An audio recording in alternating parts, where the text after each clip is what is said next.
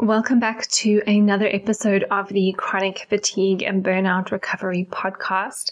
I am your host, Anna Marsh, and today I'm going to talk about exercise. This episode is part one of a two part series that I wanted to do on exercise.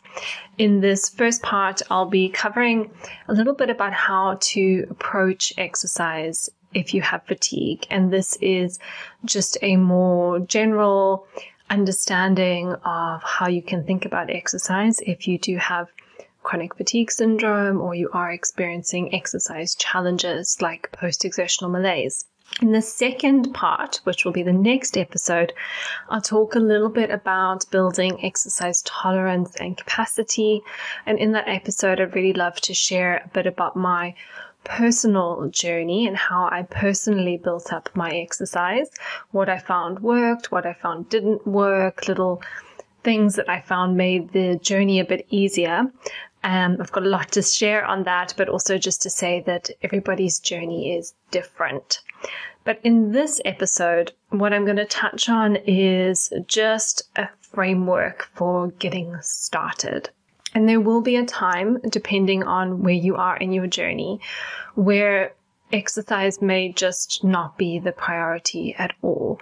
There are times when people experience health challenges where they just need to rest.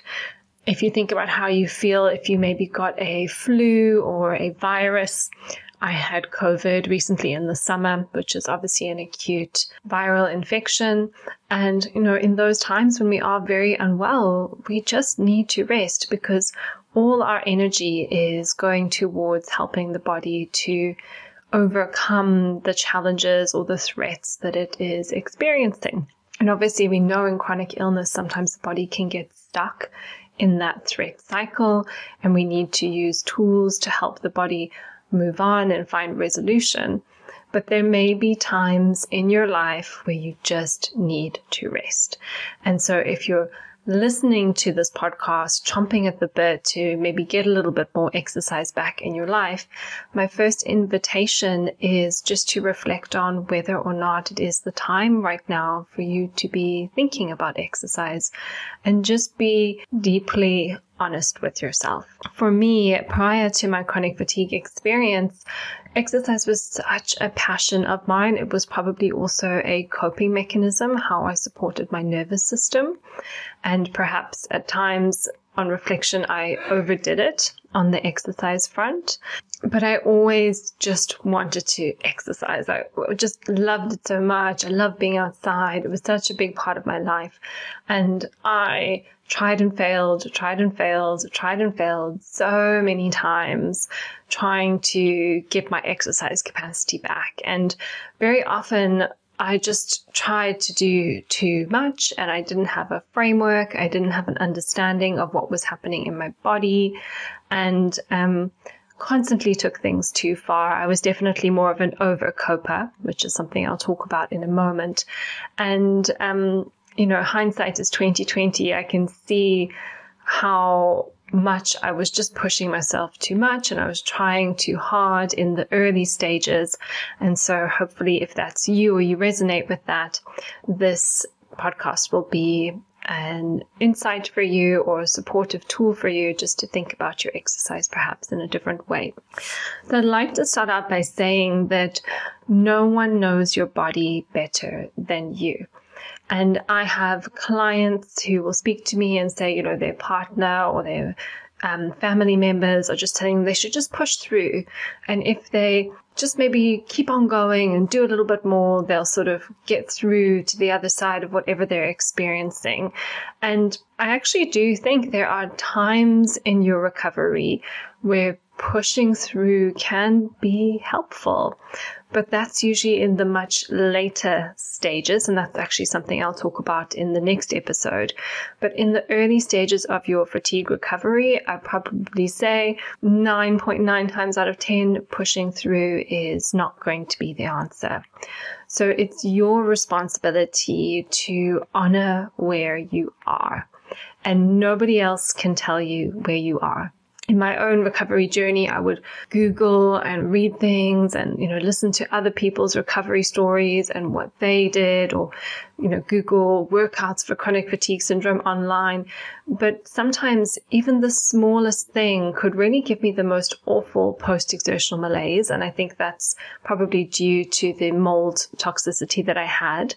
But there's just no way that I could take the formula that somebody else was doing and replicate it.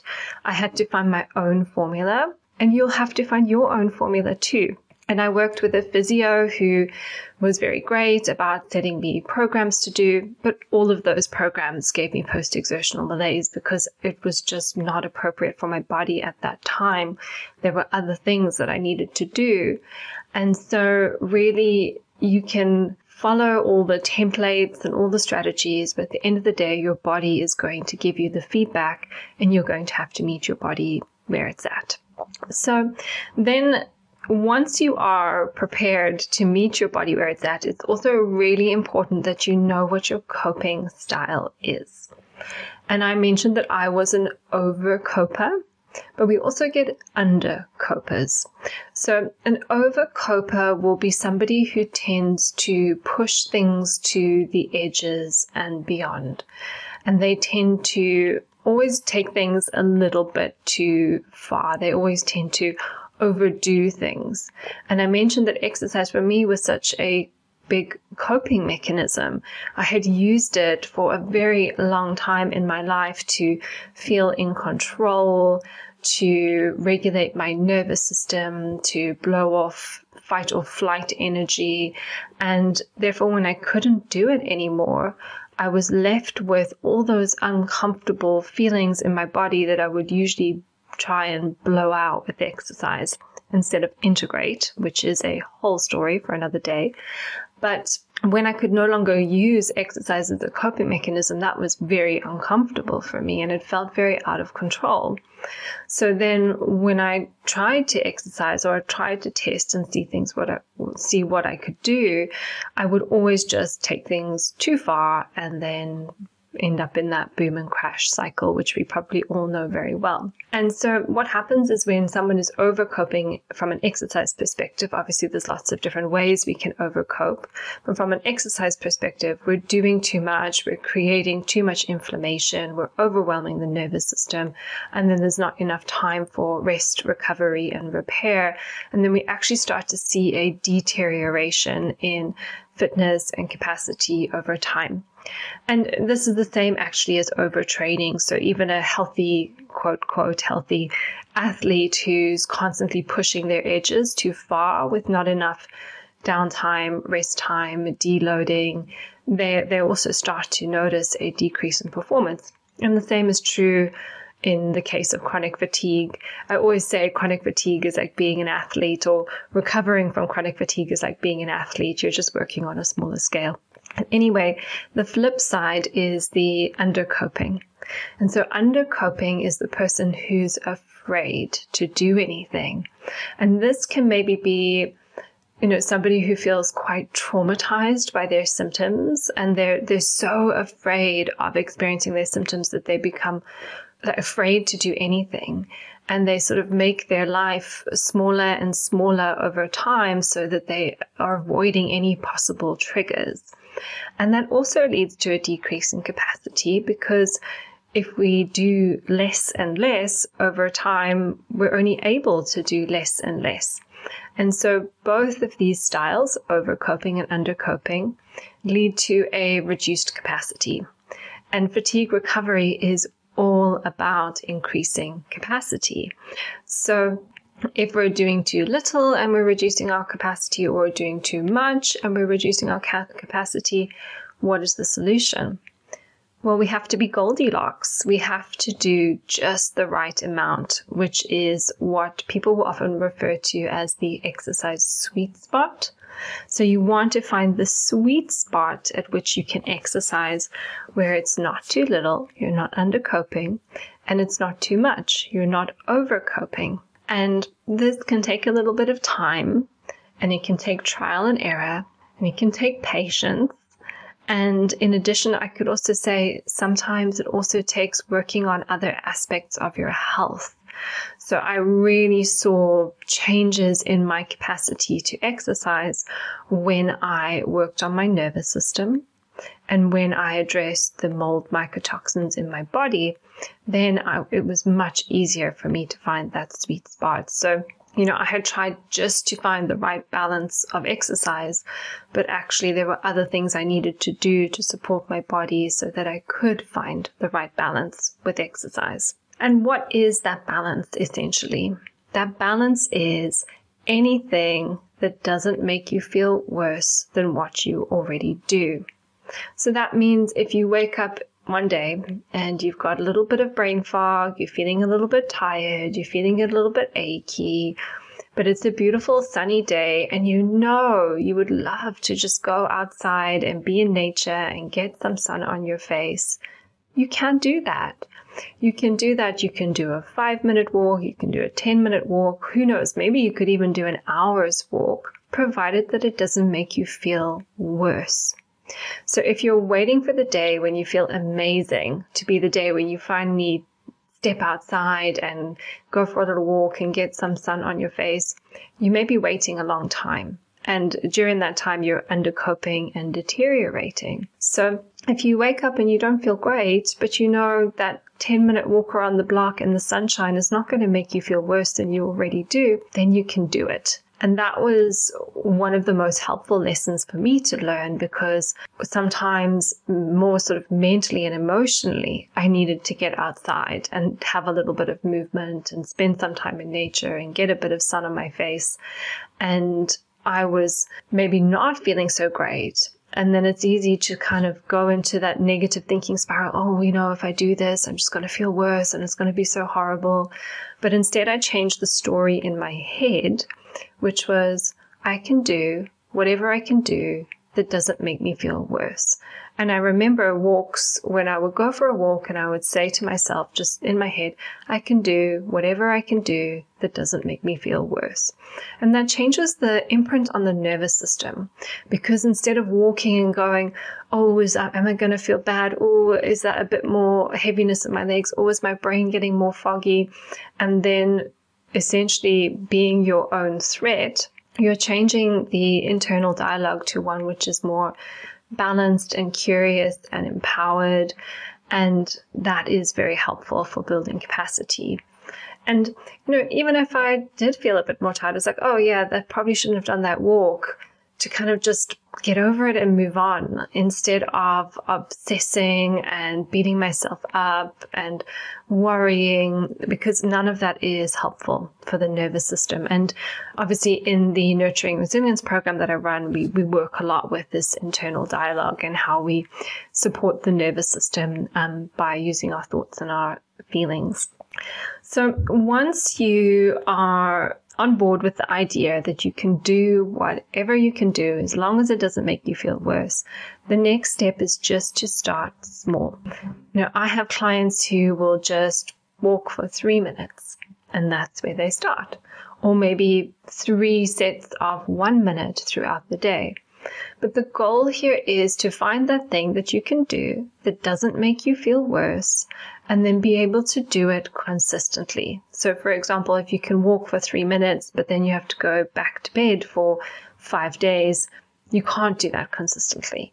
So then maybe you just need to walk for one minute. And then if you can walk for one minute every day for a couple of weeks, then maybe you can walk for one minute 20, one minute 30. You know, the rule of thumb that I've heard is to increase by 10%. I don't know who set that rule. Um, I also think that it's just a guideline and, you know, maybe you can increase a little bit more, maybe you can increase a little bit less. That's something that you'll have to play around with in your body. But we really just want to start small and find the minimum we can do each day. And probably depending on your current state of health, maybe it's not even actually doing any exercise, but maybe it's just that shower where you wash your hair or you cook yourself a breakfast, um, or you listen to a podcast, you read a book. There's so many different ways we can think about this, but for the purposes of this episode, I'm focusing on exercise specifically. The next thing to think about is how you can break things up. So, for example, maybe you want to be able to walk for an hour. And at the moment, you can walk for 30 minutes pretty comfortably. So instead of doing 30, 35, 40, 45, how would it be to do 20 minutes in the morning and then maybe a little bit of restorative work, some nervous system care, do whatever you need to do in the day, and then 20 minutes again in the afternoon or evening? You know, how would that feel on your body? Then you've actually increased your activity levels by 10 minutes, but you've done two shorter bursts. And this is something, actually, a strategy I still use today if I'm very busy and I just want to manage my energy around all the client work I have to do. I don't want to blow myself out with like a really long walk first thing in the morning, but I might do a 20 minute walk in the morning, a 20 minute lunch break walk, and then a 20 minute walk in the evening. And that's actually better for your body because you're moving more regularly throughout the day. You have more opportunities for getting your blood flow, your circulation, draining your lymphatic system all of these other things that we don't think are happening when we move, that's happening at regular intervals across the day instead of just doing one big chunk of movement and then you're still and stagnant for the rest of the day. So I obviously use the example of walking, but you know, that could be anything. It could also be when I was um, starting to resistance train again, and I'll talk more about this in the next episode. Instead of doing like a, a, resistance workout, which would be, you know, several reps and then several sets of exercises, I would maybe do 10 squats in the morning, 10 press ups at lunchtime, 10 pull ups in the evening. You know, not exactly those numbers, not exactly those exercises necessarily, but just as an example breaking things up can be really good and it gives your day some structure as well. The next thing is to be consistent. So, whatever you do, you shouldn't make you feel worse than what you already do. And here I'll say, and I'll talk about this in the next episode as well, is like a teeny tiny bit worse that you then recover from is probably acceptable. So it's okay to feel tired after you've done a walk and just need to lay down and recover for an hour or so. But if you, if you bounce back pretty quickly, then, you know, that's acceptable. Um, so you want to do whatever you can do that doesn't make you feel worse. And you want to do that consistently, which means in the beginning stages when you're just trying to build up a baseline, it means you want to be able to do the same thing every day. As you get further along on your fatigue recovery journey, you might be doing some more activities on some days and then maybe a little bit less on other days to recover because that's how healthy people exercise. You know, healthy people don't do exactly the same thing every day. For example, a marathon runner may do a long run and then the next day they have a rest day. So in the beginning stages, you want consistency and stability because we always want those stable foundations to build on. But then later on in your journey, that rule changes. And I'll talk a little bit about this in the next episode as well. So that might mean that every morning you do your three minute walk to the end of the road and back. And then over time, you're building that up, or then maybe it's a three minute walk in the morning, a three minute walk in the evening, and so on and so on. You're consistently doing it day in and day out. Obviously, if you start to then factor in socializing or house chores or you're going back to work, you want to factor in that there may be other things that are happening as well that are taking your energy. And I think it's always good to focus on one thing at a time. So that means that if you've got a consistent exercise routine, but now you're going to be adding in a bit more socializing, that's your progression. You're not going to progress exercise and then add more socializing in necessarily on the same week. Or, for example, if you're going back to work, you're not necessarily going to start to scale up your exercise and go back to work because you've got those increased mental demands as well you know, it might only just be for a couple of weeks. You keep your exercise consistent, then you're going back to work or you're socializing more. You feel like you've then established a new baseline with those new introductions, and then maybe you circle back to increasing exercise again. So, my recommendation is generally speaking, just focus on one thing at a time. Be really mindful of how different things in your life are impacting you. So, then the next thing is progress slowly. And I've already touched on this, but I said the rule of thumb is increased by 10%.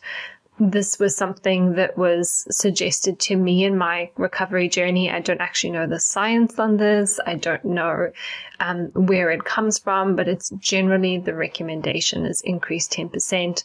And other things that I've picked up is increase 10% every two weeks. So you have a couple of weeks of consistency and then you increase. I feel that that doesn't always work so well for women who have a menstrual cycle. Because if we think about the average menstrual cycle, it's 28 days, which means that if you were to start your two week period of consistency from day one of your cycle, when you're ovulating, you may be feeling pretty good. So you feel good to increase. But then two weeks after that, you're just coming into menstruation again. You actually might want to reduce what you're doing so I always just say to women, honor your body in alignment with your cycle. I know that I experienced a lot of exacerbation in my symptoms depending on where I was in my cycle. And as my chronic fatigue improved generally, then those cyclical fluctuations improved generally as well. But what I would find is that I would have my lowest point in the first 10 days of my cycle and then I would start to feel a little bit better.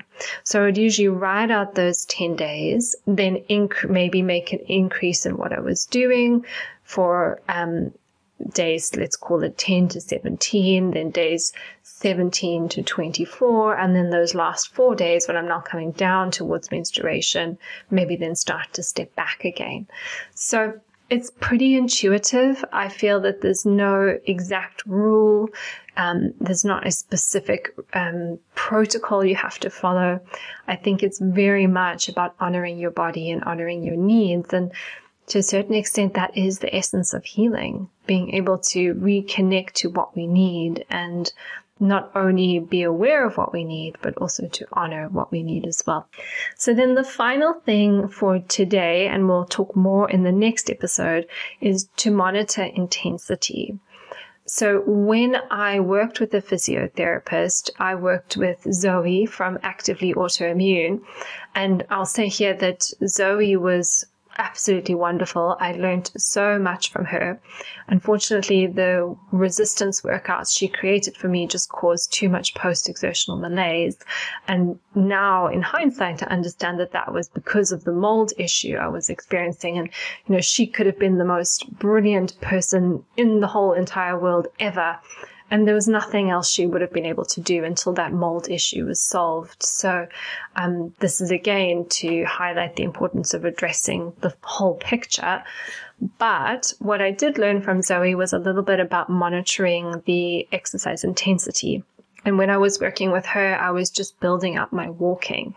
And we did a little bit of heart rate monitoring and her guidance was for me to stick about 110 beats per minute and to make sure that my walking kept my heart rate under that 110 beat per minute range. Now, that may sound like quite high for some people, may actually sound quite low for some other people because people with chronic fatigue, especially sort of POTS, can have racing heart rates, um, which is when we want to maybe look under the hood and work out what could be triggering that. But um, just having some way to monitor my intensity was very helpful. And in the beginning, I just walked very slowly. So, depending on where I was in my cycle, if I was walking fasted or if I'd eaten something, very, there were several variables, but depending on how I was on a day, sometimes I'd have to walk very, very slowly to keep my heart rate under 110 beats per minute. And I remember um, I wouldn't be able to do any hills, so I would drive down to the harbour near where I live, where, where I knew I could park, and it was all flat. And one day I was walking along the harbour And these two old men, like probably in their 70s, walked past me and they said, You're walking very slowly. And I was just like, Yeah, yeah, I am. And they just obviously had no idea, you know, what what I was going through. But um, it was just, it was almost, for me, it was actually quite comical. These two old men who were overtaking me on my walk, but it was just what I needed to do at the time. So, um, yeah, I was walking, keeping my heart rate under 110 beats per minute. But I think coming back to this idea of the nervous system, just having that guideline, it helped me feel safe because I knew I could walk, and if I could walk and keep my heart rate under 110 beats per minute, that was a safe zone for me.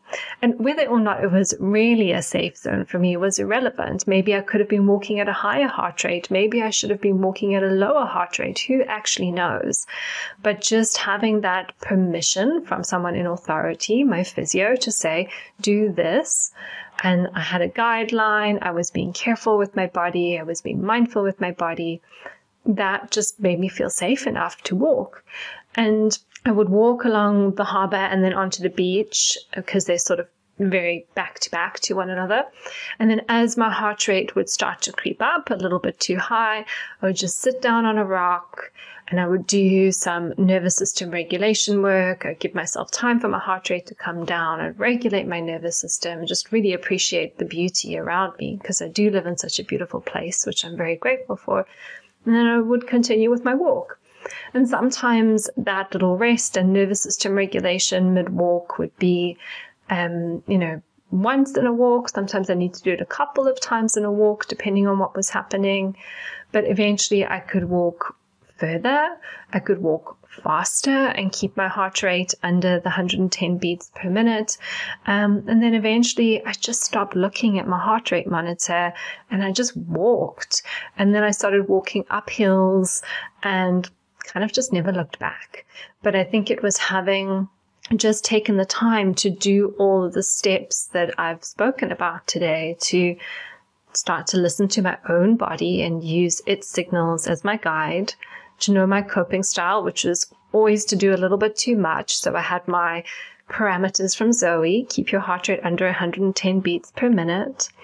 Doing what I could do, even if it didn't make me feel worse.